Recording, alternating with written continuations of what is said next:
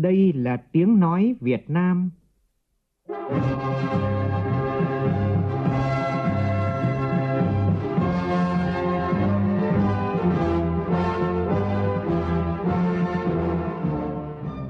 là tiếng nói Việt Nam, phát thanh từ Hà Nội, thủ đô nước Cộng hòa xã hội chủ nghĩa Việt Nam.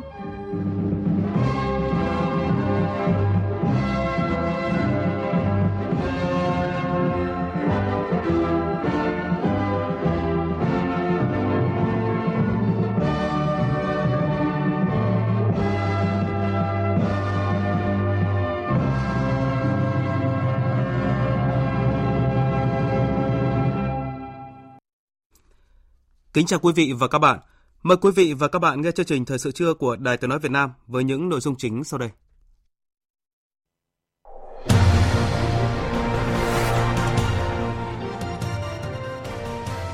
Phát biểu chỉ đạo hội nghị tổng kết công tác năm nay và triển khai phương hướng nhiệm vụ công tác năm tới của Bộ Thông tin và Truyền thông, Thủ tướng Nguyễn Xuân Phúc yêu cầu Bộ phải là nòng cốt tạo sự chuyển biến căn bản về chính phủ điện tử trong năm tới. Chủ tịch Quốc hội dự hội nghị thường trực Hội đồng nhân dân các tỉnh Bắc Trung Bộ. Tòa án nhân dân thành phố Hà Nội ra phán quyết với hai cựu Bộ trưởng Bộ Thông tin và Truyền thông cùng các bị cáo trong vụ án Mobile Phone mua 95% cổ phần AVG. Ông Nguyễn Bắc Son lãnh án trung thân, ông Trương Minh Tuấn lãnh án 14 năm tù. Trong phần tin quốc tế, Nga chính thức đưa tên lửa siêu thanh Ovengard vào trực chiến. Đây là một trong những loại vũ khí mới do Nga phát triển và được Tổng thống Putin ca ngợi là bất khả chiến bại. Sau chiến thắng vang dội của cuộc bỏ phiếu nội bộ đảng Likud cầm quyền, Thủ tướng Israel Benjamin Netanyahu tuyên bố sẵn sàng chiến đấu một lần nữa để giành thắng lợi trong cuộc tổng tuyển cử vào ngày 2 tháng 3 năm tới để bảo vệ vị trí của mình.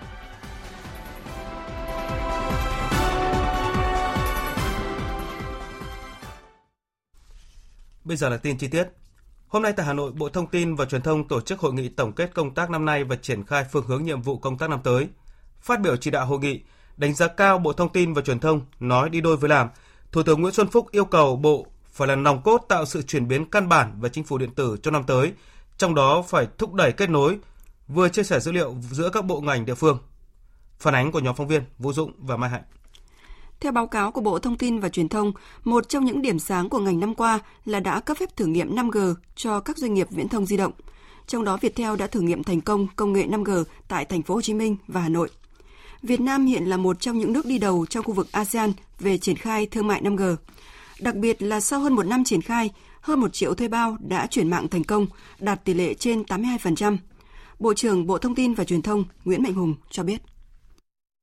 Những sự kiện năm 2019 của ngành công nghệ thông tin và truyền thông đã truyền đi những thông điệp mạnh mẽ, vừa là định hướng cho một giai đoạn mới, vừa là sự khích lệ, vừa là ngọn cờ tập hợp lực lượng.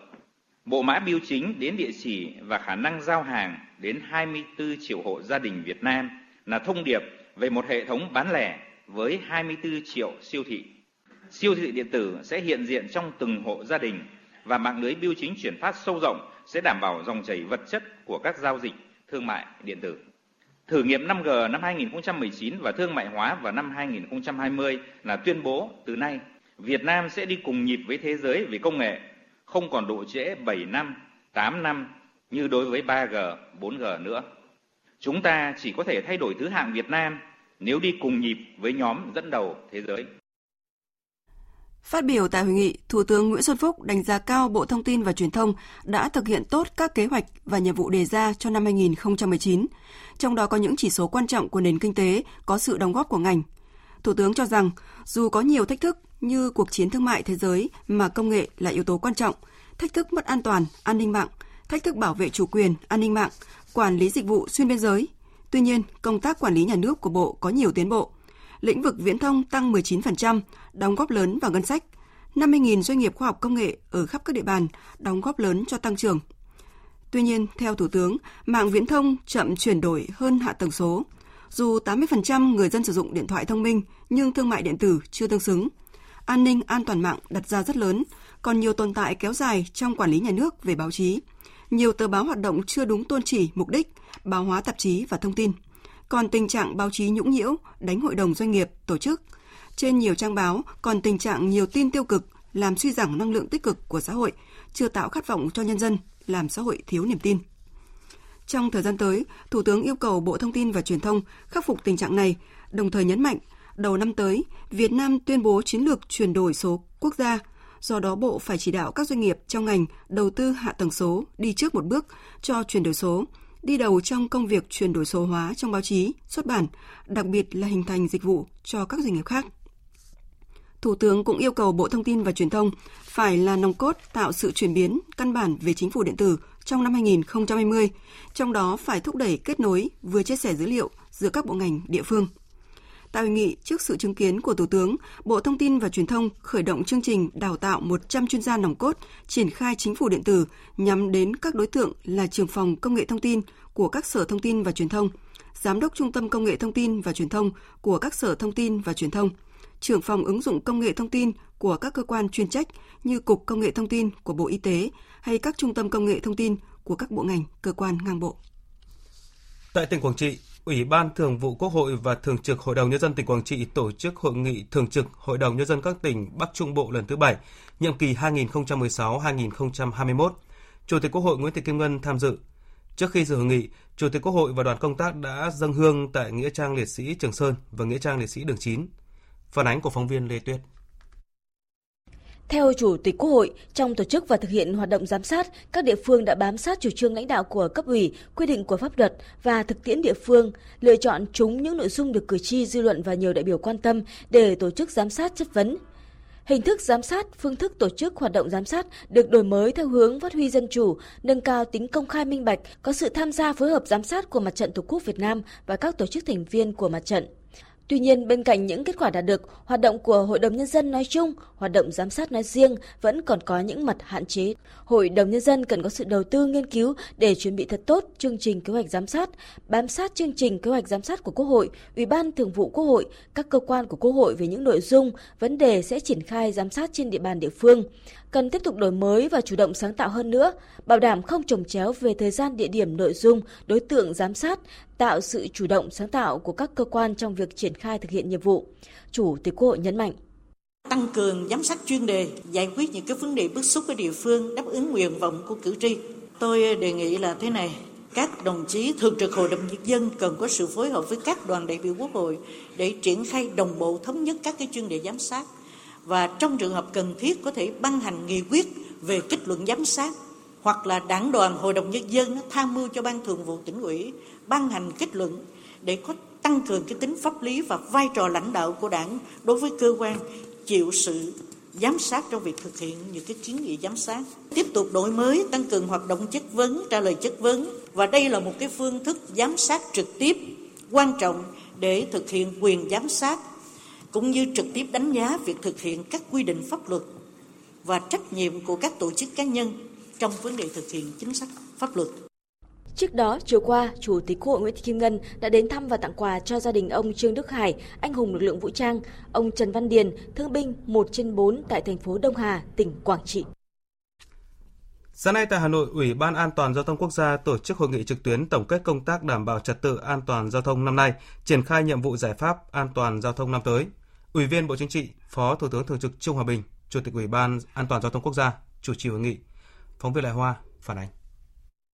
Điểm đáng chú ý của báo cáo công tác đảm bảo an toàn giao thông năm nay là tình hình tai nạn giao thông tiếp tục giảm cả 3 tiêu chí.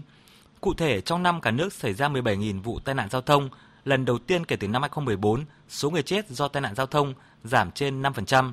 Dịch vụ vận tải cơ bản đã đáp ứng nhu cầu đi lại của người dân trong các dịp cao điểm. Đại diện lãnh đạo các tỉnh Kiên Giang, Lạng Sơn và một số tỉnh thành cũng nêu bài học thực hiện tốt công tác đảm bảo an toàn giao thông, đó là sự vào cuộc của cả hệ thống chính trị một cách quyết liệt.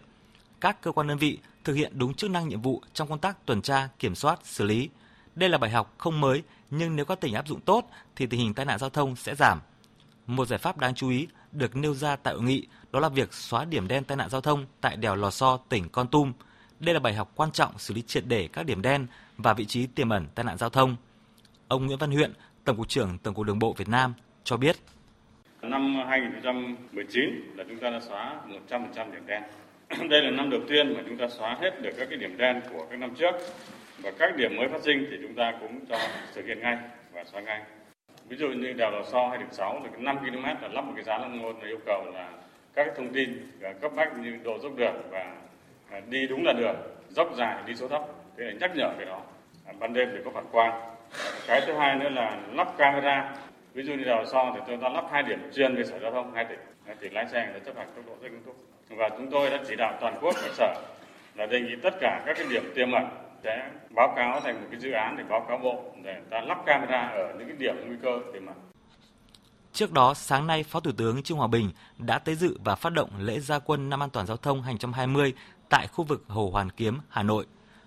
Phó Thủ tướng yêu cầu Ủy ban An toàn giao thông quốc gia, các bộ, ngành, đoàn thể và Ủy ban nhân dân các tỉnh, thành phố tập trung thực hiện có hiệu quả kế hoạch năm an toàn giao thông 2020 với chủ đề đã uống rượu bia, không lái xe với 8 nhóm nhiệm vụ trọng tâm đã được xác định.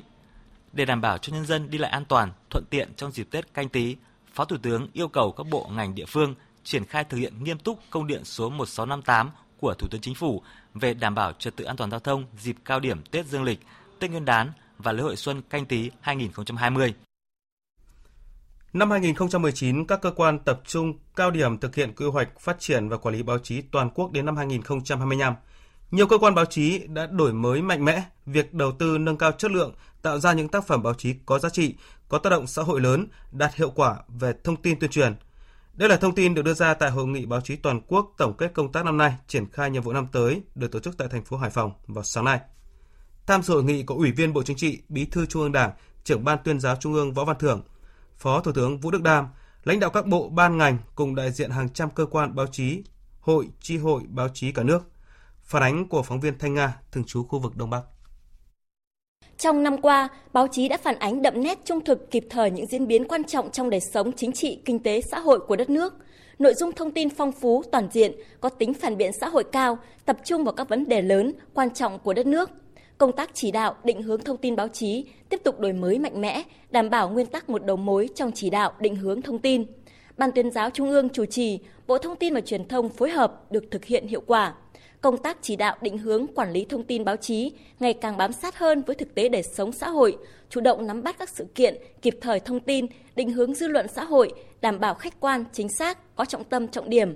Việc triển khai áp dụng 10 điều quy định đạo đức nghề nghiệp người làm báo Việt Nam phát huy tác dụng tích cực.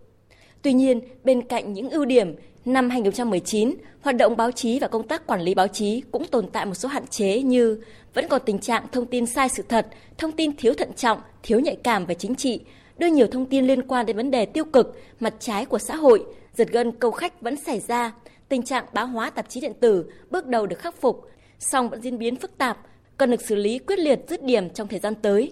Một số văn phòng đại diện, phóng viên thường trú, cộng tác viên của cơ quan báo chí tại các địa phương hoạt động vượt quá chức năng nhiệm vụ được giao, vi phạm luật báo chí và đạo đức nghề nghiệp, vẫn còn xảy ra tình trạng phóng viên khi tham gia mạng xã hội có những phát ngôn không phù hợp.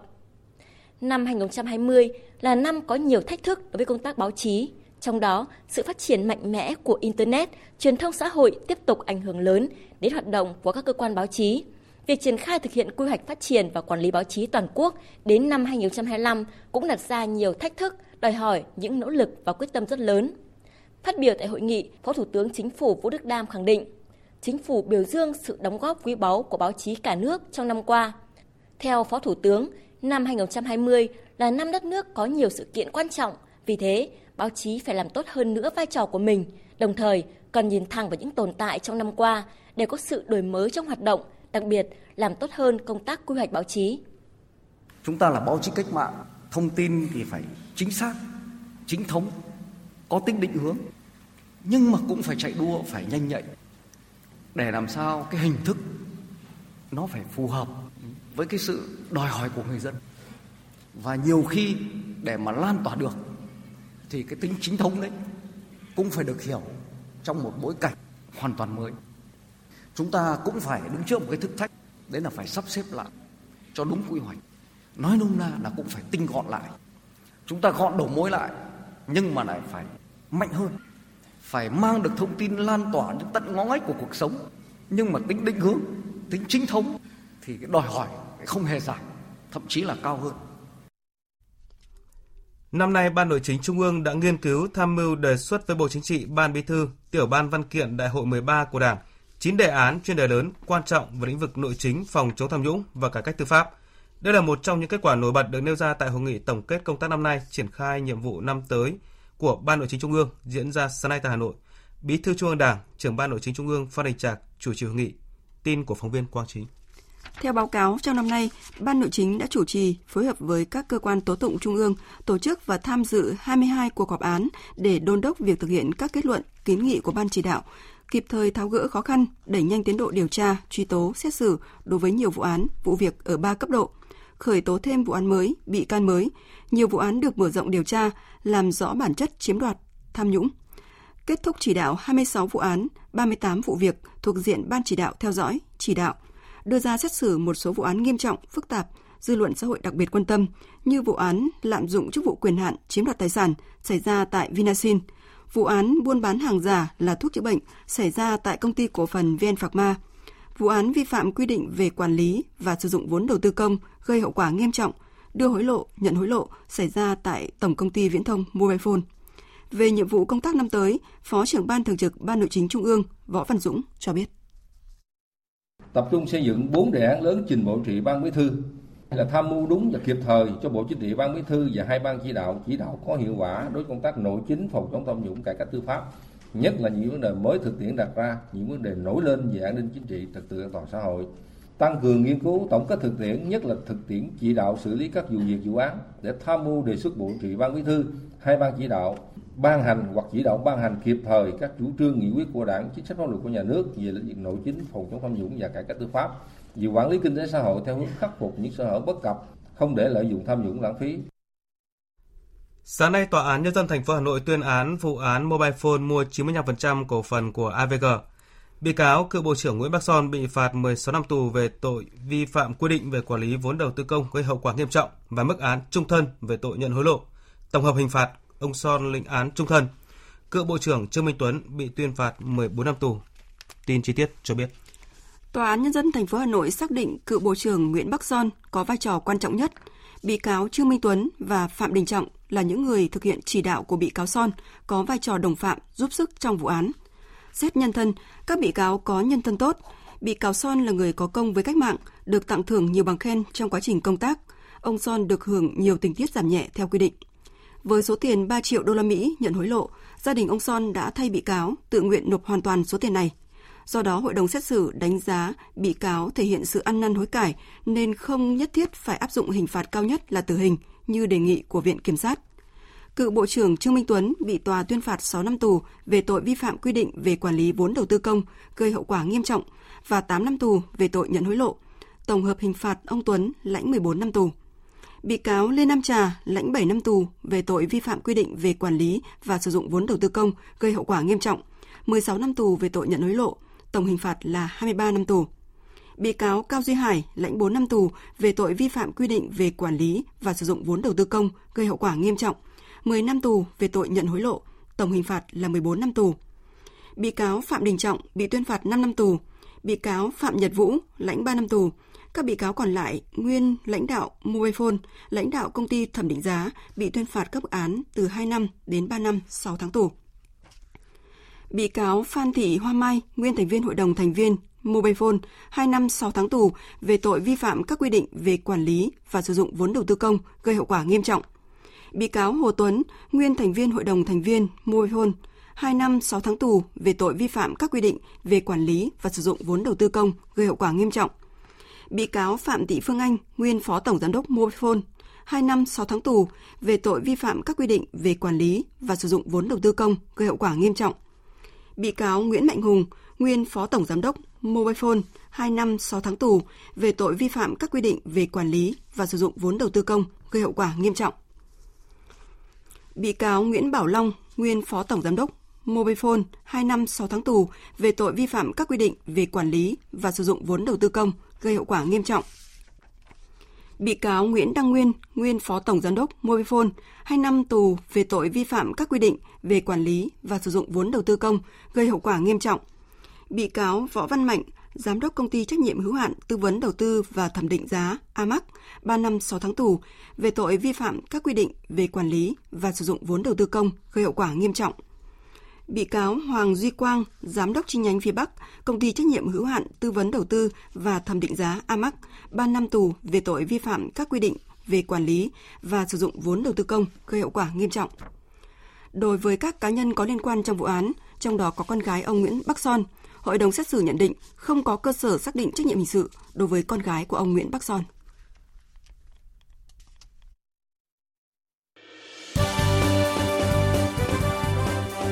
Thời sự tiếng nói Việt Nam Thông tin nhanh Bình luận sâu Tương tác đa chiều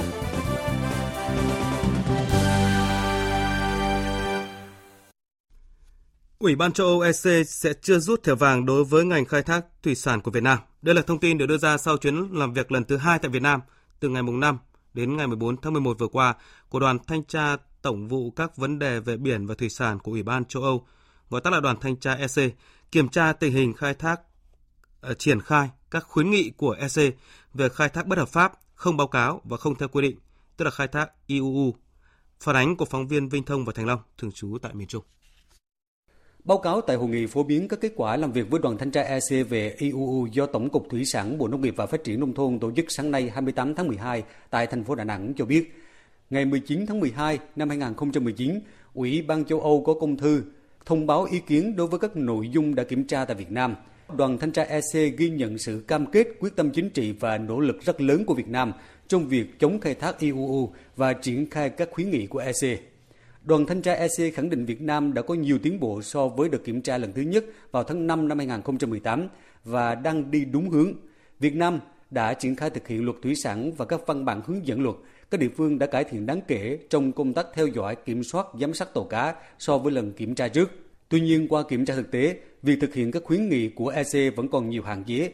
Sau đợt kiểm tra vừa qua, EC đưa ra những khuyến nghị cần triển khai tất cả các cơ chế cần thiết để đảm bảo triển khai khung pháp lý mới một cách hiệu quả, tăng cường sự giám sát trong việc triển khai thực hiện khung pháp lý, đặc biệt là công tác thực thi pháp luật trong thực tế. Về việc theo dõi, kiểm soát, giám sát tàu cá, Việt Nam cần đảm bảo thực thi đầy đủ các quy định về kiểm soát sản phẩm thủy sản, quy định ra vào cảng của các tàu nước ngoài, xây dựng bổ sung quy trình thẩm định các thông tin do tàu nước ngoài cung cấp. Ông Nguyễn Quang Hùng, Phó Tổng cục trưởng Tổng cục Thủy sản Bộ Nông nghiệp và Phát triển Nông thôn cho biết, EC khẳng định chừng nào Việt Nam chưa giải quyết được vấn đề tàu cá của Việt Nam vi phạm vùng biển nước ngoài, thì Ủy ban châu Âu sẽ không rút thẻ vàng. Đoàn đưa ra một cái thông điệp rất là rõ là phải chấm dứt hoàn toàn tình trạng tàu cá vi phạm ở vùng biển nước ngoài. Và đoàn EC cũng khẳng định là nếu chúng ta chỉ còn một tàu vi phạm ở vùng biển nước ngoài thì cái thẻ vàng chúng ta cũng không bao giờ gỡ được. Thì đây là một cái thông điệp rất rõ và họ cũng nói là nếu mà EC mà gỡ thẻ vàng cho chúng ta thì các nước trong khu vực người ta cũng sẽ có ý kiến tại các cái diễn đàn đa phương rồi những cái diễn đàn quốc tế. Tại hội nghị triển khai giải pháp đảm bảo cấp nước phục vụ gieo cấy lúa vụ đông xuân 2019-2020, khu vực Trung Du và Đồng bằng Bắc Bộ diễn ra sáng nay tại Hà Nội, Bộ trưởng Bộ Nông nghiệp và Phát triển Nông thôn Nguyễn Xuân Cường yêu cầu lấy nước đồ ải gieo cấy phải tích cực, quyết liệt và đồng bộ, vừa đảm bảo đủ nước phục vụ toàn bộ diện tích gieo cấy, vừa tiết kiệm nước phục vụ tưới dưỡng và phục vụ phát điện mùa khô. Phóng viên Minh Long đưa tin. Vụ đông xuân năm 2019-2020, khu vực Trung Du và Đồng bằng Bắc Bộ gieo cấy khoảng 546.000 ha lúa. Để đảm bảo cấp nước phụ gieo cấy lúa vụ đông xuân, Bộ Nông nghiệp và Phát triển Nông thôn phối hợp với Bộ Công Thương, Bộ Tài nguyên và Môi trường, Tập đoàn Điện lực Việt Nam xây dựng kế hoạch lấy nước gồm 3 đợt, tổng cộng 18 ngày. Tuy nhiên, trong điều kiện nguồn nước các hồ chứa ở mức thấp nhất trong vòng 30 năm trở lại đây, các đại biểu nhận định việc lấy nước phải đảm bảo hài hòa lợi ích của các bên, vừa đảm bảo đủ nước trong cấy, vừa tiết kiệm được nước phục vụ phát điện trong mùa khô. Phát biểu tại hội nghị, Bộ trưởng Bộ Nông nghiệp và Phát triển Nông thôn Nguyễn Xuân Cường nêu rõ, quan điểm chỉ đạo của ngành phải đảm bảo cấp đủ nước toàn bộ diện tích trong cấy. Phải vận hành một cách khoa học, làm sao hiệu quả của ba đợt lấy nước này đủ nước phục vụ cho 546.000 ha đã đành. Như thứ hai vậy đủ để chuẩn bị cho công tác tưới dưỡng, công tác dự phòng, tính toán hợp lý cái cơ cấu giống lúa bằng những tổ hợp giống ngắn ngày. Cấy rất tập trung. Năm nay có một cái đặc điểm ăn Tết xong thì mới vào vụ cấy rất đoàn hoàng nhưng chúng ta phải chuẩn bị trước thật kỹ để tập trung cấy cao độ từ sau lập xuân mùng 4 tháng 2 mà cho đến kết thúc trước 28 tháng 2. Cố gắng phấn đấu làm chỉ có 10 năm 20 ngày phải xong hết 546.000 ha thì như vậy không chỉ góp phần là tiết kiệm nước mà đây còn là biện pháp canh tác tốt để đạt năng suất cao nhất. Các tỉnh ờ, khu vực ờ, đồng bằng sông Cửu Long cũng đang đối mặt với tình trạng hạn mặn được dự báo là gay gắt nhất trong nhiều năm qua.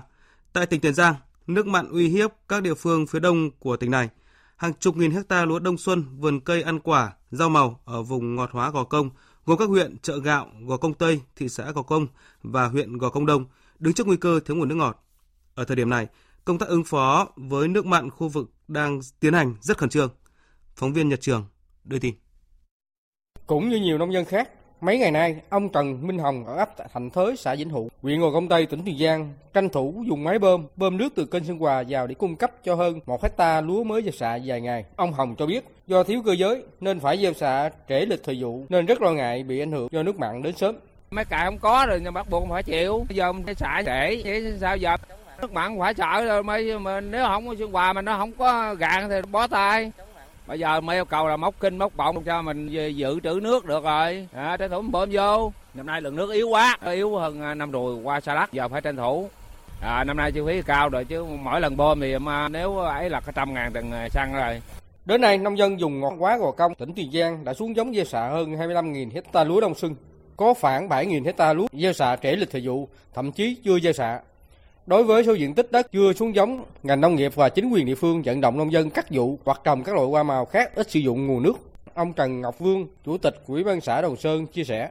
Hiện nay thì xã cũng đang tập trung xác định những những điểm bơm chống hạn đầu nguồn, rà soát các tuyến kinh trên địa bàn, hay thông các cái chứng ngại vật để cho nước nó thông thoáng. Thì khi mà có chủ trương bơm chống hạn thì tụi em tập trung bơm, còn máy móc thì cũng đã liên hệ các chủ máy. Khi có chỉ đạo thì tụi em sẽ triển khai thực hiện. Cây long hiện nay thì đa số bà con là không có sông đèn để là cắt giảm lượng nước. Thứ hai là mua rơm hoặc lục bình tủ gốc để giữ độ ẩm cho cái gốc thanh long để nó qua cái đợt chống hạn này. Để cung cấp nước ngọt phục vụ sản xuất cho hàng chục nghìn hecta lúa, hoa màu và cây ăn trái ở vùng ngọt quá Gò Công, mấy ngày nay trạm thủy nông Gò Công canh lấy nước tối đa công suất tại cống Xuân Hòa, xã Xuân Đông, huyện Chợ Gạo. Ông huỳnh Minh Trương, trưởng trạm thủy nông Gò Công cho biết, ngoài cống Xuân Hòa đang lấy nước ngọt, các cống đập khác trong vùng dự án đều đóng kín để ngăn mặn. Riêng cống Xuân Hòa ờ, tận dụng mọi khả năng lấy nước ờ, qua kiểm tra thì độ mặn của ờ, cống Xuân Hòa hiện nay thì nó vẫn đảm bảo cho mình lấy nước vào để phục vụ sản xuất. Đối với hệ thống kinh mương thủy lợi của mình đó, thì hiện nay vẫn đảm bảo cái năng lực là chuyển tải nước để phục vụ cho là các huyện ở cuối nguồn. Tuy nhiên số diện tích lúa, hoa màu tại vùng ngọt quá Gò Công, nhất là khu vực ven sông Tra, sông Gò Công, ven đê biển Gò Công, khi hệ thống kênh mương thủy lợi còn hạn chế, xa kênh trục, nguy cơ thiếu nước ngọt là không thể tránh khỏi. Ngay bây giờ, chính quyền và người dân địa phương cần chủ động trữ nước để giảm thiệt hại đến mức thấp nhất. Tiếp theo là cụm tin vắn. Hội sách tháng 12 đang diễn ra tại Trung tâm Thương mại Trương Định số 461 Trương Định, quận Hoàng Mai, Hà Nội. Hội sách lần này mang đến cho độc giả nhiều đầu sách có cả sách cũ và sách mới thuộc nhiều lĩnh vực. Trong đó giá sách cũ chỉ từ 5.000 đồng, còn sách mới giảm giá đến 70%.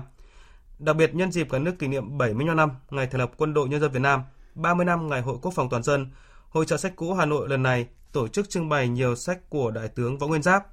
Ví dụ như những cuốn Từ Nhân dân mà ra năm 1964, Mấy vấn đề đường lối quân sự của Đảng năm 1970, Những năm tháng không thể nào quên năm 1972.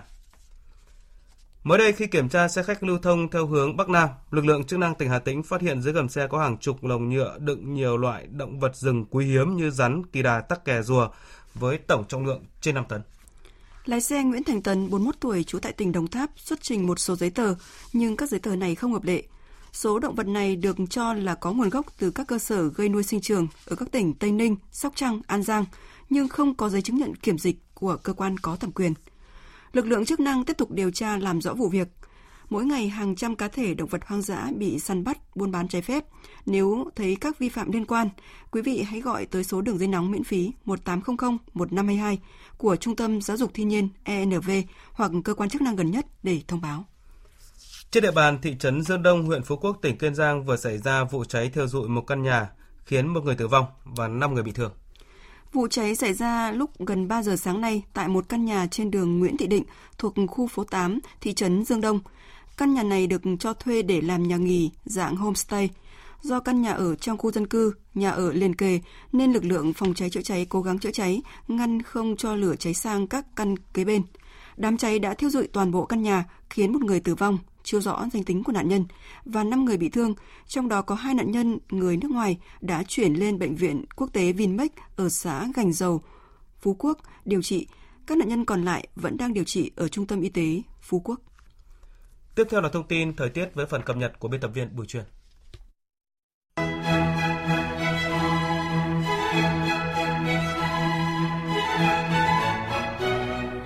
Hôm nay Bắc Bộ giảm mưa khiến cảm giác bớt lạnh.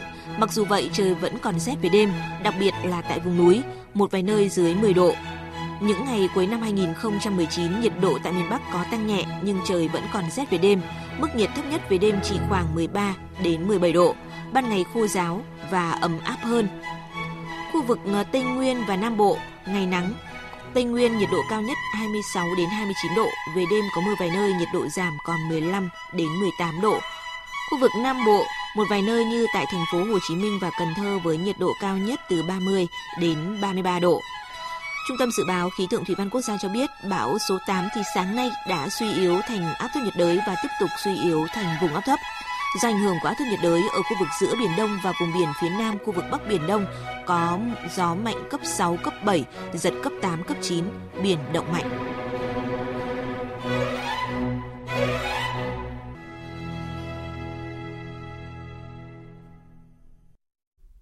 Chuyển sang phần tin quốc tế, Bộ Quốc phòng Nga thông báo chính thức đưa những tên lửa siêu thanh mang tên Ovengard đầu tiên vào trực chiến.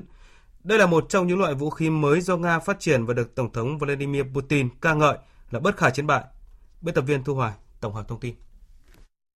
Theo Bộ Quốc phòng Nga, hệ thống tên lửa liên lục địa siêu thanh Avangard thuộc thế hệ tên lửa mới có khả năng tấn công các mục tiêu ở khắp nơi trên thế giới và có thể xuyên thủng bất kỳ hệ thống phòng thủ tên lửa nào hiện có trên thế giới, kể cả hệ thống lá chắn tên lửa mà Mỹ đang triển khai tại châu Âu. Bộ trưởng Quốc phòng Sergei Shoigu đánh giá việc triển khai những tên lửa này là một sự kiện tuyệt vời đối với đất nước và các lực lượng vũ trang Nga. Chỉ thị của Tổng thống về tái vũ trang lực lượng hạt nhân chiến lược với hệ thống tấn công hoàn toàn mới đang được thực hiện, với mức độ hiện đại hóa của lực lượng tên lửa chiến lược là hơn 76%, và đối với bộ ba hạt nhân gồm tên lửa đạn đạo liên lục địa, tên lửa đạn đạo phóng từ tàu ngầm hạt nhân và không quân chiến lược là 82% thông báo về việc đưa hệ thống tên lửa siêu thanh Avengate vào trực chiến và một loạt vũ khí đang được phát triển diễn ra trong bối cảnh Nga và Mỹ trong năm nay đã chấm dứt việc tham gia hiệp ước các lực lượng hạt nhân tầm trung có từ chiến tranh lạnh. Chính vì thế, theo các nhà phân tích, việc Nga công bố các loại vũ khí tối thượng mới không đơn giản chỉ nhằm phô diễn sức mạnh quân sự, mà còn để chứng tỏ rằng các chỉ số kinh tế không ảnh hưởng tới khả năng của Nga trong phát triển các loại vũ khí mới, trong đó có vũ khí chiến lược. Thông điệp lớn nhất mà Nga muốn gửi tới Mỹ là hãy nhanh chóng xem xét việc gia hạn hiệp ước START 3, Tổng thống Vladimir Putin nhấn mạnh. Chúng tôi sẵn sàng thực hiện các thỏa thuận mới trong lĩnh vực kiểm soát vũ khí. Tuy nhiên, cho đến khi đạt được quá trình này, chúng tôi sẽ tiếp tục củng cố lực lượng hạt nhân của mình, tái vũ trang các lực lượng tên lửa chiến lược, nhằm đảm bảo khả năng răn đe, chống lại mọi âm mưu xâm lược đối với Nga hoặc các đồng minh. Trung Quốc vừa kêu gọi Ấn Độ và Pakistan duy trì sự kiềm chế và tránh thực hiện các hành động có thể leo thang căng thẳng giữa hai nước tại khu vực Kashmir. Phát biểu tại một cuộc họp báo ở thủ đô Bắc Kinh, người phát ngôn Bộ Ngoại giao Trung Quốc Cảnh Sảng nêu rõ. Chúng tôi đã nắm bắt được các thông tin liên quan và bày tỏ sự lo ngại về tình hình hiện tại ở khu vực Kashmir, là quốc gia láng giềng chung của cả Ấn Độ và Pakistan. Trung Quốc kêu gọi hai bên kiềm chế các hành động leo thang xung đột quân sự, giải quyết hòa bình các tranh chấp thông qua đối thoại và cùng nhau bảo vệ khu vực một cách hòa bình và ổn định. Trước đó hôm 26 tháng 12, binh sĩ hai nước đã đấu súng dữ dội tại khu vực Kashmir tranh chấp, khiến hai binh sĩ Pakistan thiệt mạng, trong khi phía Ấn Độ có một binh sĩ và một dân thường thiệt mạng. Tổng thống Chile Sebastián Pinera vừa kêu gọi tổ chức trưng cầu ý dân về khả năng soạn thảo một hiến pháp mới. Phát biểu tại một sự kiện diễn ra ở thủ đô Santiago, ông Pinera kêu gọi toàn bộ nhân dân tham gia cuộc trưng cầu ý dân dự kiến diễn ra vào ngày 26 tháng 4 năm 2020. Theo ông, người dân Chile có thể bày tỏ ý nguyện của mình và xác định hướng đi chung của quốc gia. Trước đó, Tổng thống Pinera đã phê chuẩn một dự luật cải cách cho phép tiến hành trưng cầu ý dân để người dân Chile được đưa ra quan điểm của mình về việc có cần soạn thảo một hiến pháp mới hay không. Chile đang rơi vào một cuộc khủng hoảng xã hội nghiêm trọng trong hơn 2 tháng qua khi người biểu tình phản đối những chính sách gây bất bình đẳng xã hội, khiến cuộc sống của đa phần người dân ngày càng trở nên khó khăn hơn. Các vụ đụng độ trong biểu tình đã làm gần 30 người thiệt mạng và hàng nghìn người bị thương. Tỷ lệ ủng hộ ông Pinera đã giảm xuống dưới 10%. Về tình hình chính trị tại Israel, như được tiếp thêm sức mạnh sau cuộc bỏ phiếu nội bộ đảng Likud cầm quyền, Thủ tướng Benjamin Netanyahu tuyên bố sẵn sàng chiến đấu một lần nữa để giành thắng lợi trong cuộc tổng tuyển cử vào ngày 2 tháng 3 năm tới, cũng như bảo vệ vị trí của mình. Bị truy tố vì các tội danh tham nhũng, lạm dụng tín nhiệm và gian lận, ông Netanyahu đang rất cần một chiến thắng bầu cử để có thể đạt được quy chế miễn trừ tại Quốc hội. Biên tập viên Thu Hoài tổng hợp thông tin chiến thắng vang dội ngày hôm qua với 72,5% số phiếu ủng hộ so với 27,5% của đối thủ đã một lần nữa khẳng định vị trí vững chắc của ông Netanyahu với tư cách là chủ tịch đảng Likud từ năm 1993 và là thủ tướng tại vị lâu nhất trong lịch sử Israel. Sau khi hoan nghênh chiến thắng lớn và cảm ơn các thành viên đảng Likud tiếp tục lựa chọn tin tưởng ủng hộ mình, ông Netanyahu đã nhanh chóng đặt ra mục tiêu cho cuộc tổng tuyển cử vào ngày 2 tháng 3 tới. Đây cũng là cuộc tổng tuyển cử lần thứ ba tại Israel chỉ trong vòng một năm. Giờ là lúc chúng ta phải đoàn kết và đạt được một chiến thắng vang dội cho đảng Likud và lực lượng cánh hữu. Phần lớn mọi người đều ủng hộ lực lượng cánh hữu và ủng hộ tôi để tiếp tục dẫn dắt chính phủ. Quyết định sâu rộng của các bạn ngày hôm qua chính là cho thấy sự tin tưởng vào con đường mà tôi đã vạch ra, con đường của tất cả chúng ta. Cuộc tập tuyển cử sắp tới là cuộc bầu cử thứ ba tại Israel trong vòng một năm, sau khi cả ông Benjamin Netanyahu và đối thủ chính Benny Gantz, lãnh đạo đảng xanh trắng theo đường lối trung dung để có thể chấm dứt được tình trạng bế tắc chính trị hiện nay, các nghị sĩ Israel sẽ phải đứng trước lựa chọn, một là ủng hộ thủ tướng đương nhiệm hoặc là ủng hộ đối thủ Benny Gantz, hoặc trừ khi hai đảng đồng ý liên minh với nhau. Tuy nhiên, đảng xanh trắng của ông Benny Gantz đã bác bỏ khả năng chia sẻ quyền lực với một vị thủ tướng đang bị truy tố. Chuyên gia Gideon Rahat thuộc Viện Dân chủ Israel nhận định. Có thể nói, tất cả các cuộc bầu cử vừa qua đều liên quan tới ông Netanyahu đó là giữa phe ủng hộ, chống ông ấy và một phe ở giữa tìm cách kết nối hai phe còn lại. Tuy nhiên, không bên nào thành công và Israel buộc phải lần thứ ba tổ chức tổng tuyển cử sớm trong vòng một năm. Chúng tôi không chắc liệu có phải chứng kiến cùng một kết quả và cùng những khó khăn như hai cuộc bỏ phiếu trước hay không. Đại hội đồng Liên Hợp Quốc vừa thông qua một nghị quyết về việc soạn thảo hiệp ước quốc tế mới nhằm chống lại tội phạm mạng trước sự phản đối của Liên minh châu Âu, Mỹ và một số nước khác. Nghị quyết nêu rõ sẽ thành lập một ủy ban đại diện cho tất cả các khu vực trên thế giới để xây dựng một công ước quốc tế về chống lại việc sử dụng công nghệ thông tin và truyền thông cho mục đích tội phạm. Ủy ban sẽ họp vào tháng 8 năm 2020 để thống nhất các hoạt động của mình. Đại diện của Nga cho biết hiệp ước mới sẽ bắt đầu có hiệu lực chính thức vào năm 2021. Tổng thống Kazakhstan cho biết đã thành lập một ủy ban đặc biệt của chính phủ để điều tra nguyên nhân vụ rơi máy bay của hãng hàng không Beck Air những người liên đới đến vụ tai nạn máy bay nghiêm trọng này sẽ bị trừng phạt nghiêm minh theo luật pháp. Tính đến thời điểm này, ít nhất 15 người trong đó có 6 trẻ em được xác định đã thiệt mạng, 66 người khác được đưa đến bệnh viện, một số đang trong tình trạng nghiêm trọng. Còn tại Mỹ, giới chức nước này cho biết đã tìm thấy thi thể 7 người mất tích hôm 26 tháng 12 vừa qua. Chiếc trực thăng gồm một phi công điều khiển 6 hành khách là hai gia đình gặp nạn và mất tích khi đang trên hành trình tham quan bờ biển Napali, tây bắc của đảo Kauai của Hawaii, trong điều kiện tầm nhìn thấp và gió mạnh.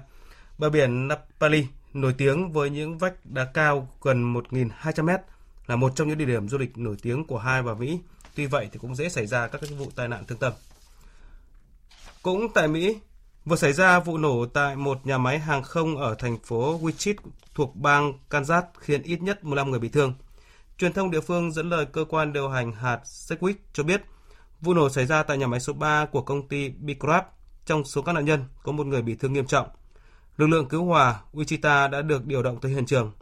Chính quyền Sedgwick khuyến cáo người dân tránh mọi hoạt động giao thông đi qua nhà máy số 3 trong thời gian tiến hành khắc phục sự cố. Các kết quả điều tra ban đầu cho thấy vụ nổ liên quan đến một bể chứa nitơ, song không gây rủi ro cho cư dân sống gần khu vực này.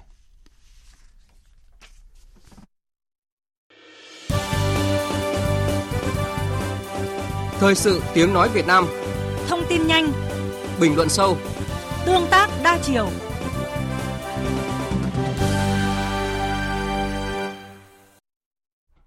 Quý vị và các bạn đang nghe chương trình Thời sự trưa. Bây giờ chúng tôi tổng hợp các sự kiện vấn đề trong nước nổi bật diễn ra trong tuần.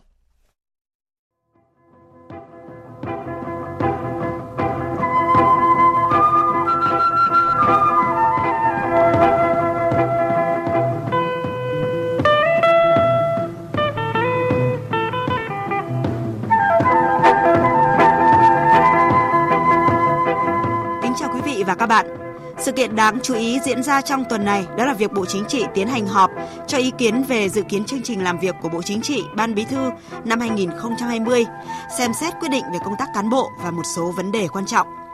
Cũng trong tuần này, một sự kiện khác được dư luận đặc biệt quan tâm, đó là hội nghị tổng kết ngành tổ chức xây dựng Đảng với những thông tin được chú ý. Năm 2019, ngành xây dựng Đảng đã bám sát hai trọng tâm, năm đột phá của Nghị quyết Trung ương 7. Toàn ngành cũng đã tập trung xây dựng, bổ sung, hoàn thiện các quy định, quy chế về công tác cán bộ.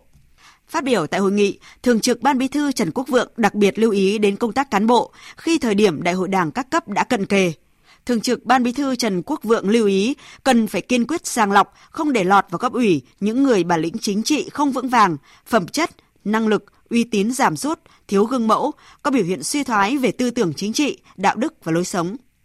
Phát biểu ấy trong bối cảnh những nỗ lực xây dựng chỉnh đốn Đảng đã và đang được Đảng ta làm quyết liệt. Công tác xây dựng Đảng, chỉnh đốn Đảng đang tạo ra những chuyển biến mạnh mẽ trong cả hệ thống chính trị, tăng cường niềm tin của nhân dân với Đảng, nhưng sự chuyển biến ấy chỉ thực sự đạt được kết quả tốt đẹp, toàn diện khi mà ý thức chuyển biến phải được bắt đầu từ mỗi cán bộ đảng viên, bên cạnh sự nghiêm minh trong các quy định của Đảng và pháp luật của nhà nước. Thưa quý vị và các bạn, hòa chung không khí phấn khởi mừng lễ Thiên Chúa Giáng sinh và chào đón năm mới 2020. Trong tuần này, lãnh đạo Đảng, Nhà nước, Mặt trận Tổ quốc các cấp đã thăm và gửi lời chúc tới toàn thể đồng bào công giáo một mùa Giáng sinh an lành hạnh phúc. Lãnh đạo Đảng, Nhà nước khẳng định đồng bào công giáo Việt Nam đã có nhiều đóng góp tích cực cùng nhân dân cả nước đấu tranh giành độc lập thống nhất đất nước. Trong công cuộc đổi mới với phương châm sống tốt đời đẹp đạo, đồng hành cùng dân tộc, mong muốn đồng bào công giáo tiếp tục kề vai sát cánh cùng toàn dân thực hiện thắng lợi các nhiệm vụ phát triển kinh tế, văn hóa, xã hội.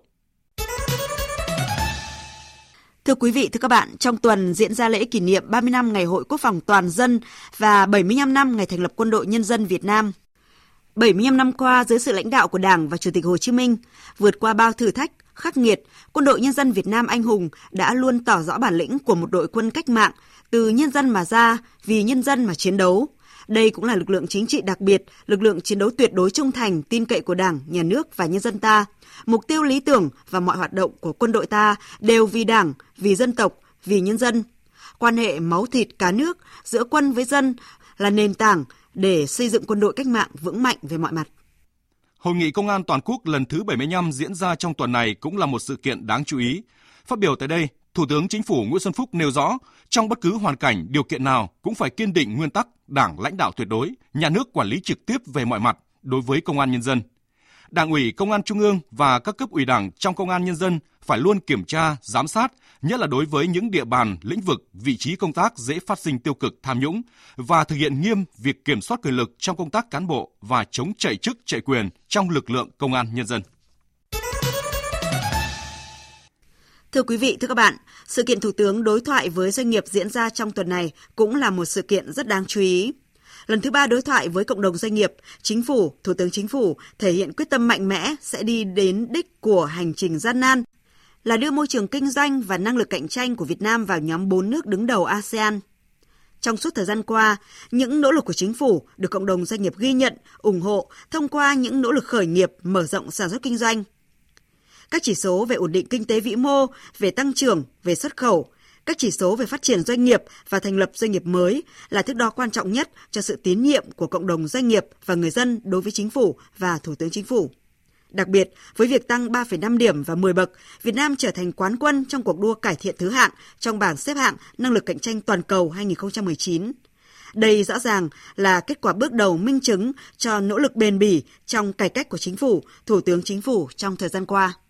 Những thành quả đó mới chỉ là bước đầu, chặng đường phát triển sắp tới của nền kinh tế và các doanh nghiệp còn rất gian nan. Nhưng qua hội nghị đối thoại này, một tinh thần đồng thuận quyết liệt nhìn thấy rõ khi Thủ tướng Chính phủ đưa ra một loạt chỉ đạo rút ráo sau khi nghe các ý kiến trái chiều, cả các phản biện của doanh nghiệp về cơ chế chính sách của nhà nước. Đó là không được đẩy cái khó cho doanh nghiệp, phải chấm dứt ngay tình trạng dùng quyền lực mềm hù dọa doanh nghiệp. Tất cả là để có một lực lượng doanh nghiệp hùng hậu làm nền tảng cho một nền kinh tế hùng cường. Cũng trong tuần này, Bộ Công Thương công bố 10 sự kiện tiêu biểu của ngành công thương năm 2019 với sự kiện bình chọn đầu tiên dành cho việc tổng kim ngạch xuất nhập khẩu vượt mốc 500 tỷ đô la Mỹ. Thưa quý vị, sau 25 năm kể từ khi gia nhập ASEAN và hơn 10 năm gia nhập Tổ chức Thương mại Thế giới, Việt Nam đã trở thành nền kinh tế có quy mô xuất khẩu đứng thứ 22 trên thế giới. Thành tích này càng có ý nghĩa trong bối cảnh kinh tế thương mại thế giới đang sụt giảm do tác động của các xung đột thương mại và cạnh tranh chiến lược giữa các nền kinh tế lớn trên thế giới. Thành tích này cũng đã đưa Việt Nam tiếp tục duy trì đà xuất siêu năm thứ tư liên tiếp trong năm nay với khoảng gần 10 tỷ đô la Mỹ. Thưa quý vị và các bạn, câu chuyện nóng nhất trong tuần này tiếp tục được các cơ quan chức năng thảo luận qua nhiều hội nghị, đó là giải pháp đảm bảo nguồn cung thịt lợn dịp cuối năm. Tại hội nghị tổng kết ngành nông nghiệp và phát triển nông thôn, Thủ tướng Chính phủ cho rằng chúng ta đã giữ được 25 triệu con lợn đủ nguồn cung đáp ứng nhu cầu, không có chuyện thiếu thịt lợn. Còn tại hội nghị triển khai một số giải pháp thúc đẩy sản xuất chăn nuôi, bàn về giá thịt lợn tăng phi mã, Bộ trưởng Bộ Nông nghiệp và Phát triển Nông thôn Nguyễn Xuân Cường kêu gọi các doanh nghiệp lớn chung tay đồng hành bình ổn giá, bởi theo Bộ trưởng, nếu thiếu thịt, giải pháp nhập khẩu là hiển nhiên. Nhưng nếu hàng ngoại vào thì nguy cơ gia tăng dịch bệnh, phá vỡ ngành hàng, mất thị trường là rất lớn và khi đó doanh nghiệp cũng thiệt hại nhiều. Thưa quý vị, có thể nói chưa bao giờ thịt lợn lại tăng giá chóng mặt đến vậy. Những diễn biến trên thị trường cho thấy các giải pháp đưa ra nhằm bình ổn thị trường vẫn chưa có dấu hiệu khả quan. Thậm chí ngay cả những doanh nghiệp nằm trong diện bình ổn giá đã cam kết với nhà quản lý là sẽ không tăng giá thịt lợn, sau đến nay cũng đã đứng ngồi không yên. Thực tế thì thời điểm này mới bàn giải pháp nhập khẩu thịt lợn là quá muộn. Bình ổn thị trường là phải chủ động, chứ không phải là kiểu nước đến chân mới nhảy. Quý vị và các bạn vừa nghe biên tập viên Đài Tiếng nói Việt Nam điểm lại những sự kiện vấn đề trong nước nổi bật diễn ra trong tuần. Tiếp theo chương trình là trang tin đầu tư tài chính và trang tin thể thao. Trang tin đầu tư tài chính. Các biên tập viên Thành Trung và Xuân Lan kính chào quý vị và các bạn. Bất chấp thị trường chứng khoán liên tục phá kỷ lục, giá vàng vẫn tăng mạnh trong những phiên trở lại đây do nhu cầu của giới đầu tư tìm đến vàng như một kênh trú ẩn an toàn. Cuối giờ chiều qua, công ty vàng bạc đá quý Sài Gòn niêm yết giá vàng SJC ở mức mua vào là 42 triệu đồng một lượng, tăng 170.000 đồng một lượng và bán ra là 42 triệu 340.000 đồng một lượng, tăng 220.000 đồng một lượng so với ngày 26 tháng 12. Giá vàng miếng thương hiệu vàng rồng Thăng Long được công ty vàng bạc đá quý Bảo Tín Minh Châu niêm yết ở mức mua vào là 42 triệu 140.000 đồng một lượng và bán ra là 42 triệu 590.000 đồng một lượng. Ngân hàng Thương mại Cổ phần Ngoại thương Việt Nam Vietcombank, mã chứng khoán là VCB, sẽ chi trả cổ tức bằng tiền mặt với tỷ lệ 8%, tương đương mỗi cổ phiếu nhận về 800 đồng. Với khối lượng cổ phiếu lưu hành với khối lượng cổ phiếu đang lưu hành lên đến hơn 3 tỷ 700 triệu đơn vị, Vietcombank sẽ phải dự chi khoảng 2.967 tỷ đồng. Năm 2019 tiếp tục là một năm thành công của Agribank. Trong giai đoạn tái cơ cấu, các chỉ số về hiệu quả kinh doanh tăng cao. Đến nay, kết quả thu hồi và xử lý nợ xấu của Agribank đạt gần 110.000 tỷ đồng. Số liệu mới nhất từ Tổng cục Thống kê cho thấy lạm phát đang được kiểm soát ở mức thấp. Chỉ số giá tiêu dùng CPI bình quân năm 2019 chỉ tăng 2,79% là mức thấp nhất trong vòng 3 năm qua. Công ty cổ phần sữa Việt Nam Vinamilk, mã chứng khoán VNM, đã thực hiện mua thêm 79,5 triệu cổ phiếu của công ty cổ phần GTN Food, mã GTN. Qua đó, gia tăng tỷ lệ sở hữu lên 75% vốn. Giao dịch được thực hiện theo phương thức thỏa thuận với tổng giá trị hơn 1.800 tỷ đồng. Cục Thống kê Đồng Nai vừa tổ chức họp báo thông tin về tình hình kinh tế xã hội trên địa bàn tỉnh năm 2019. Năm nay, tổng sản phẩm quốc nội của tỉnh Đồng Nai đạt hơn 204.000 tỷ đồng, tăng 9,05% so với năm trước. Trong đó, lĩnh vực nông nghiệp tăng hơn 2%, công nghiệp và xây dựng tăng hơn 12%, khu vực dịch vụ tăng hơn 7%. Đầu tư tài chính biến cơ hội thành hiện thực. Đầu tư tài chính biến cơ hội thành hiện thực.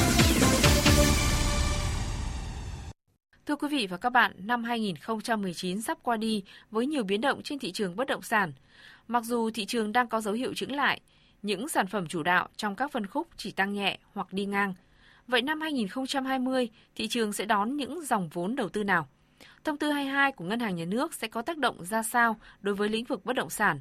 Phóng viên Thành Trung đã có cuộc phỏng vấn ngắn với chuyên gia kinh tế tiến sĩ Cấn Văn Lực về vấn đề này. Mời quý vị và các bạn cùng nghe. Thưa tiến sĩ Cấn Văn Lực, ông đánh giá như thế nào về triển vọng thị trường bất động sản trong năm 2020? Tôi ờ, đánh giá thấy rằng là năm 2019 của chúng ta thị trường bất động sản đang trong cái xu thế là sàng lọc và điều chỉnh do chúng ta có cơ chế chính sách ở mức độ là quản lý lành mạnh hơn và siết chặt hơn. Chính vì thế mà đã xảy ra hiện tượng thiếu cung ở một số phân khúc, nhất là phân khúc à, trung cấp và bình dân à, và khiến cho mặt bằng giá bất động sản cũng đã bị nhích lên ở một số địa bàn và thị trường. Trong cái năm 2020 thì tôi cho rằng là thị trường tiếp tục điều chỉnh theo cái hướng là lành mạnh hơn và sàng lọc hơn và các phân khúc sẽ điều hòa hơn về quan hệ cung cầu. Qua đó thì nó sẽ ổn định hơn về lâu dài.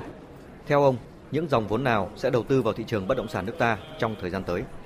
Trước hết thì qua quan sát chúng tôi thấy rằng là cái dòng vốn vào bất động sản của chúng ta về cơ bản vẫn tăng trưởng tích cực trong 2019 vừa qua và cả 2020 dự báo. Mặc dù là cái thị trường nó có cái sự điều chỉnh. Tuy nhiên thì dòng vốn từ khu vực tư nhân, từ khu vực FDI, từ uh, lĩnh vực tín dụng ngân hàng vào thị trường bất động sản về cơ bản vẫn tiến triển tích cực. Thông tư 22/2019 của Ngân hàng Nhà nước sẽ có hiệu lực từ ngày 1 tháng 1 năm 2020 sắp tới. Thông tư này sẽ tác động như thế nào đến thị trường bất động sản, thưa ông? Thực ra thì uh, thông tư 22 của Ngân hàng Nhà nước sẽ khiến cho thị trường bất động sản nó phát triển lành mạnh hơn theo cái hướng là nắn cái dòng tín dụng vào những phân khúc sát với nhu cầu thực tế hơn, nhất là phân khúc cho vay để mua nhà và sửa nhà. Và thực tế là phân khúc này tín dụng vẫn tăng ở mức là khoảng 19,6% trong 11 tháng đầu năm vừa qua. Trong năm tới thì tôi dự báo sẽ tăng trưởng tốt hơn. Xin cảm ơn ông ạ.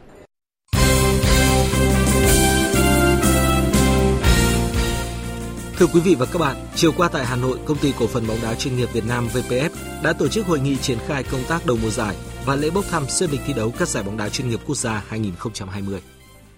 Mùa giải bóng đá chuyên nghiệp quốc gia 2020 sẽ bắt đầu với trận tranh siêu cúp quốc gia diễn ra ngày 7 tháng 2 giữa câu lạc bộ Hà Nội và câu lạc bộ Thành phố Hồ Chí Minh. Tiếp đó, cúp quốc gia khai mạc ngày 9 tháng 2, giải vô địch quốc gia khởi tranh ngày 22 tháng 2. Một tuần sau đó đến lượt giải hạng nhất bước vào vòng đấu mở màn. Số lượng các câu lạc bộ chuyên nghiệp mùa giải 2020 vẫn là 26 câu lạc bộ, trong đó có 14 đội của giải vô địch quốc gia, 12 đội còn lại dự giải hạng nhất. Theo kết quả bốc thăm xếp lịch thi đấu, vòng 1 của V-League 2020 có 3 cặp đấu đáng chú ý. Trong trận khai mạc trên sân hàng đẫy, đương kim vô địch câu lạc bộ Hà Nội sẽ tiếp đón câu lạc bộ Dược Nam Hà Nam Định. Hoa Anh Gia Lai gặp Than Quảng Ninh trên sân Pleiku, còn câu lạc bộ Thành phố Hồ Chí Minh làm khách của Quảng Nam. Đại diện cho đội bóng đương kim Á quân dự lễ bốc thăm, huấn luyện viên Lư Đình Tuấn nhận định. Trận đấu đầu tiên à, của một giải đấu thì luôn luôn là khó khăn và đặc biệt là chúng tôi cũng phải đi thi đấu ở, à, đội Quảng Nam sân Tam Kỳ nơi mà chúng tôi cũng chưa thắng đội Quảng Nam à, và đội bóng chúng tôi cũng sẽ cố gắng chuẩn bị thật tốt để có thể có được à, kết quả tốt nhất.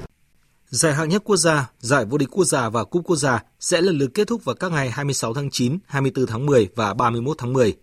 Tuy nhiên, trong trường hợp đội tuyển U23 Việt Nam giành suất tham dự Olympic Tokyo 2020, thì các giải đấu này sẽ kết thúc sớm hơn dự kiến khoảng một tháng. Tại giải năm nay, mỗi đội bóng được đăng ký một cầu thủ nhập tịch và ba cầu thủ ngoại. Riêng ba câu lạc bộ Hà Nội, Thành phố Hồ Chí Minh và Than Quảng Ninh đều đăng ký 4 cầu thủ ngoại do tham dự các giải châu Á và Đông Nam Á. Ông Trần Anh Tú, Chủ tịch Hội đồng Quản trị kiêm Tổng Giám đốc công ty VPF cho biết. Giải của AC và giải của Đông Á mà vào sâu thì chắc chắn các câu bộ sẽ vô cùng vất vả. Khi chúng tôi tính toán, có thể là có một tháng như câu bộ Hồ Chí Minh có thể đá 8 trận nếu trường hợp mà độ vào sâu. Và tuy nhiên thì như thành phố Hồ Chí Minh, chúng tôi được biết rằng họ đã sẵn sàng để có thể đảm bảo lực lượng có thể chơi với cái mật độ dày như vậy dù là các cầu vào sâu hoặc là các đội tuyển có vào sâu hoặc là thì bắt buộc các giải bóng đá chuyên nghiệp chúng ta cũng phải kết thúc vào ngày 31 tháng 10 năm 2020. Cũng tại lễ bốc thăm, công ty cổ phần VPF và công ty cổ phần động lực đã công bố bản hợp đồng trị giá 30 tỷ đồng trong 3 năm tài trợ trang phục cho trọng tài cũng như bóng thi đấu đáp ứng các quy chuẩn của Liên đoàn bóng đá thế giới FIFA. Chuyển sang các tin thể thao đáng chú ý khác. Tối qua, Liên đoàn quần vợt Việt Nam đã tổ chức lễ kỷ niệm 30 năm thành lập. Tại buổi lễ, tay vợt Lý Hoàng Nam vinh dự được nhận bằng khen của Thủ tướng Nguyễn Xuân Phúc sau thành tích lần đầu tiên trong lịch sử giành huy chương vàng SEA Games. Tại lễ kỷ niệm 30 năm thành lập, Liên đoàn quần vợt Việt Nam đã ký hợp tác nhằm đưa các giải quần vợt ATP của Hiệp hội quần vợt nhà nghề về tổ chức tại Trung tâm Thể dục Thể thao thuộc tổ hợp du lịch nghỉ dưỡng giải trí Nova World, Phan Thiết, tỉnh Bình Thuận Công ty Việt Travel Airlines cũng thỏa thuận tài trợ Liên đoàn quần vợt Việt Nam trong thời hạn 5 năm với tổng mức tài trợ lên tới 20 tỷ đồng. Tại giai đoạn 2, giải bóng truyền vô địch quốc gia đang diễn ra tại Bạc Liêu và Long An. Mikado Thái Bình để thua Tân Bình Kinh Bắc Bắc Ninh với tỷ số 0-3, trong khi VTV Bình Điền Long An đánh bại Kinh Phà Quảng Ninh với cùng kết quả để dẫn đầu bảng C của nữ. Huấn luyện viên phó Nguyễn Thị Ngọc Hoa của VTV Bình Điền Long An đánh giá. Theo Hoa cảm thấy thì các em thi đấu rất là tự tin khi mà mặc dù là đánh ở sân nhà và cái áp lực rất là là nhiều nhưng mà cách mà các em thể hiện trên sân mình thấy rất là là, là tin tưởng và uh, tự tin và mình mong là các em sẽ duy trì cho đến hết giải. Cũng ở giải nữ, thông tin Liên Việt Postbank thắng Ngân hàng Công thương Việt Nam 3-0 để dẫn đầu bảng D, còn Đắk Lắk thua truyền hình Vĩnh Long 0-3. Tại bảng Nam, kết quả các trận đấu như sau: số số Kiến Thiết Vĩnh Long thua Biên Phòng 2-3, Bến Tre thua Thể Công 1-3, Sanet Khánh Hòa thắng Vật liệu xây dựng Bình Dương 3-1 và Tràng An Ninh Bình thua Thành phố Hồ Chí Minh 2-3. Vòng 19 giải bóng đá ngoại hạng Anh đã chứng kiến trận thua ngược của Manchester City trên sân Wolverhampton. Chỉ thắng một trong 5 lần đối đầu gần nhất với Wolverhampton, Manchester City tiếp tục gặp khó khăn khi thủ thành Ederson nhận thẻ đỏ ngay phút thứ 12. Trong thế thiếu người, đội khách lại dẫn hai bàn nhờ cú đúp của Sterling, trong đó có quả penalty giữa hiệp 1. Tuy nhiên, Wolverhampton chơi khởi sắc ở hiệp 2. Traore và Jimenez lần lượt lập công giúp đội nhà san bằng cách biệt trước khi Doherty ghi bàn quyết định ở phút 89 mang về chiến thắng chung cuộc 3-2. Thất bại ở trận đấu diễn ra vào dạng sáng nay khiến Manchester City kém đội đầu bảng Liverpool tới 14 điểm và đã đá nhiều hơn một trận. Dự báo thời tiết Trung tâm Dự báo Khí tượng Thủy văn Quốc gia cho biết, miền Bắc khô giáo và ấm dần lên. Tuy nhiên, ở vùng núi vẫn còn rét đậm rét hại với nhiệt độ một vài nơi dưới 10 độ. Các tỉnh Tây Nguyên và Nam Bộ, ngày nắng, đêm không mưa với nhiệt độ giao động trong khoảng từ 21 đến 33 độ. Cũng theo Trung tâm Dự báo Khí tượng Thủy văn Quốc gia, sáng nay thì bão số 8 đã suy yếu thành áp thấp nhiệt đới và sẽ tiếp tục suy yếu thành một vùng áp thấp. Do ảnh hưởng của áp thấp nhiệt đới sau suy yếu thành vùng áp thấp, ở khu vực giữa Biển Đông và vùng biển phía Nam khu vực Bắc Biển Đông trong trưa và chiều nay còn có gió mạnh cấp 6, cấp 7, giật cấp 9, sóng biển cao từ 2 đến 4 mét, biển động. Vùng biển ngoài khơi từ Quảng Trị đến Cà Mau có gió Đông Bắc mạnh cấp 6, giật cấp 7 biển động. Khu vực Bắc Biển Đông bao gồm cả vùng biển quần đảo Hoàng Sa có gió Đông Bắc mạnh cấp 6, cấp 7, giật cấp 8, biển động mạnh. Và sau đây sẽ là phần dự báo chi tiết các khu vực chiều và đêm nay. Phía Tây Bắc Bộ có mưa rào rải rác và có nơi có rông, trời rét, nhiệt độ từ 14 đến 23 độ, có nơi dưới 12 độ. Phía Đông Bắc Bộ có mưa vài nơi, trời rét, vùng núi có nơi có rét đậm, nhiệt độ từ 14 đến 18 độ, vùng núi cao có nơi dưới 10 độ. Các tỉnh từ Thanh Hóa đến Thừa Thiên Huế có mưa rào và rông rải rác, phía Bắc trời rét, nhiệt độ từ 15 đến 26 độ. Các tỉnh ven biển từ Đà Nẵng đến Bình Thuận có mưa rào và rông vài nơi, nhiệt độ từ 20 đến 30 độ. Tây Nguyên chiều nắng đêm không mưa, nhiệt độ từ 15 đến 28 độ. Nam Bộ chiều nắng đêm không mưa, nhiệt độ từ 21 đến 33 độ. Khu vực Hà Nội có mưa vài nơi, trời rét, nhiệt độ từ 14 đến 20 độ. Tiếp theo là dự báo thời tiết biển. Vịnh Bắc Bộ có mưa vài nơi, tầm nhìn xa trên 10 km, gió Đông Bắc cấp 3, cấp 4. Vùng biển từ Quảng Trị đến Quảng Ngãi có mưa rào, rải rác ở ven bờ, tầm nhìn xa trên 10 km, giảm xuống từ 4 đến 10 km trong mưa, gió Đông Bắc cấp 6, giật cấp 8, từ đêm nay gió giảm dần, biển động. Vùng biển từ Bình Định đến Ninh Thuận có mưa rào và rông vài nơi, tầm nhìn xa trên 10 km, gió Đông Bắc cấp 6, giật cấp 8, biển động. Vùng biển từ Bình Thuận đến Cà Mau, từ Cà Mau đến Kiên Giang có mưa rào và rông vài nơi, tầm nhìn xa trên 10 km, gió Đông Bắc đến Đông cấp 4, cấp 5. Khu vực Bắc Biển Đông có mưa rải rác, tầm nhìn xa trên 10 km, giảm xuống từ 4 đến 10 km trong mưa, gió Đông Bắc cấp 6, cấp 7, giật cấp 9, từ đêm nay gió giảm dần. Khu vực giữa Biển Đông có mưa rải rác, tầm nhìn xa trên 10 km, giảm xuống từ 4 đến 10 km trong mưa. Phía Bắc gió Đông Bắc cấp 6, có lúc cấp 7, giật cấp 8, cấp 9. Từ đêm nay, gió giảm dần, biển động mạnh. Khu vực Nam Biển Đông và khu vực quần đảo Hoàng Sa thuộc thành phố Đà Nẵng có mưa rào và rông vài nơi, tầm nhìn xa trên 10 km, giảm xuống từ 4 đến 10 km trong mưa, gió Đông Bắc cấp 5, có lúc cấp 6, giật cấp 7, cấp 9. Biển động mạnh, từ đêm nay gió giảm dần. Khu vực quần đảo Trường Sa thuộc tỉnh Khánh Hòa có mưa vài nơi, tầm nhìn xa trên 10 km, gió Đông Bắc cấp 5, vùng biển phía Tây có lúc cấp 6, giật cấp 7, biển động. Vịnh Thái Lan có mưa vài nơi, tầm nhìn xa trên 10 km, gió nhẹ. Thông tin dự báo thời tiết vừa rồi cũng đã kết thúc chương trình Thời sự trưa của Đài Tiếng Nói Việt Nam. Chương trình hôm nay do các biên tập viên Thu Hòa, Thanh Trường, Nguyễn Cường, Minh Châu biên soạn và thực hiện. Kết thuật viên Thế Phi. Chịu trách nhiệm nội dung Nguyễn Thị Tuyết Mai. Quý vị và các bạn cũng có thể nghe lại chương trình tại địa chỉ www.vov1.vn.